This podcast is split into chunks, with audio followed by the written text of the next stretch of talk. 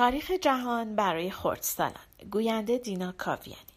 بخش یک یک حادثه پرخطر. دیدین بعضی از مردم به زیارت مکه میرن و وقتی برمیگردن حاجی میشن. به این سفر زیارت میگن. در قرون وسطا همون سالهایی که مردم اروپا در نادانی بودند مردمان اروپا دوست داشتند که به زیارت اورشلیم برن. بیت المقدس جایی که حضرت مسیح رو دار زده بودند و قبرش اونجا بود. البته این سفر خیلی دور و دراز بود چون اون موقع قطار و هواپیما که نبود. و خیلی از مردم اونقدر فقیر بودن که باید این راه رو پیاده می‌رفتن. فکرشو بکنید از فرانسه، انگلیس یا اسپانیا به اورشلیم یا بیت المقدس می‌رفتن. این سفر ماهها و گاهی سالها طول می‌کشید به این مسافران زائر و به سفرشون زیارت می‌گفتند مسیحیانی که به زیارت اورشلیم می‌رفتند از اونجا یک برگ خرما با خودشون می آوردن و اون رو به دیوار خونشون می زدن و سالهای سال در مورد این سفرشون حرف می زدند. این برگ خرما نشانه این بود که اونها تونستن قبر حضرت مسیح رو زیارت کنند. در اون زمان اورشلیم در دست ترکان مسلمان بود. ترکا از زائران مسیحی خوششون نمی آمد و با اونها رفتار خوبی نداشتند. مسافرا وقتی به کشوراشون برمیگشتند داستانهای خیلی وحشتناکی از رفتار ترک ها تعریف می‌کردند. قبل از سال 1100 میلادی پاپی در روم بود که اسمش اوربن بود. اوربن پدر روحانی همه مسیحیان جهان بود. اون داستانهایی رو که زائران مسیحی تعریف می‌کردند شنیده بود و خیلی ناراحت بود و با خودش می‌گفت اصلا درست نیست که شهر مقدس مسیحیا دست مسلمونا باشه برای همین یک سخنرانی کرد و به همه مسیحی های دنیا گفت که باید با ترک ها بجنگند و سرزمین مقدسشون رو نجات بدن در همین روزگار راهبی به اسم پتروس آبد هم زندگی می کرد. راهب ها از مردم دوری می کردند و در کلبه یا قاری تنها زندگی می کردند و دعا می کردند و به این ترتیب فکر می کردند به خدا نزدیکتر می شن.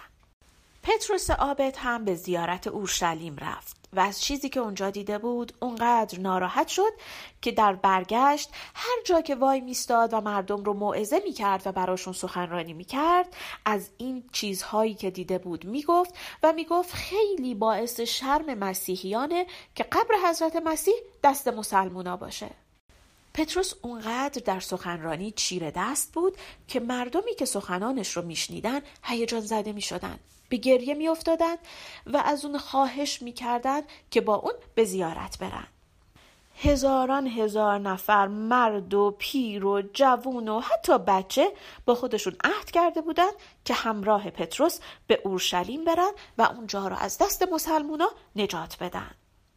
چون حضرت مسیح رو رو صلیب به دار کشیده بودند اونها هم صلیبی روی یک پارچه قرمز میکشیدند و مثل یک لباس تنشون می‌کردند و به همین خاطر به اینها صلیبیون میگن. صلیبیون چون می‌دونستند راه دور و درازی در پیش دارند و ممکنه هیچ وقت دیگه شهر و کشورشون رو نبینند هرچی که داشتند فروختن و همراه پتروس به راه افتادند البته تصور درستی هم از مسافتی که باید می‌رفتن نداشتن. فرماندهشون هم پتروس آبد و راهب دیگه به اسم والتر توهیدست بود. والتر و پتروس هم خیلی تصوری از راهی که باید می‌رفتن نداشتن. نه جغرافی خونده بودن نه نقشه رو دیده بودن. برای همین فکر لباس و خوراک مناسب برای این سفر نکرده بودند. تنها پشتگرمی مرد پتروس و والتر بودن و معتقد بودند که خدا راه رو به اونها نشون میده و همه چیز رو براشون آماده می‌کنه.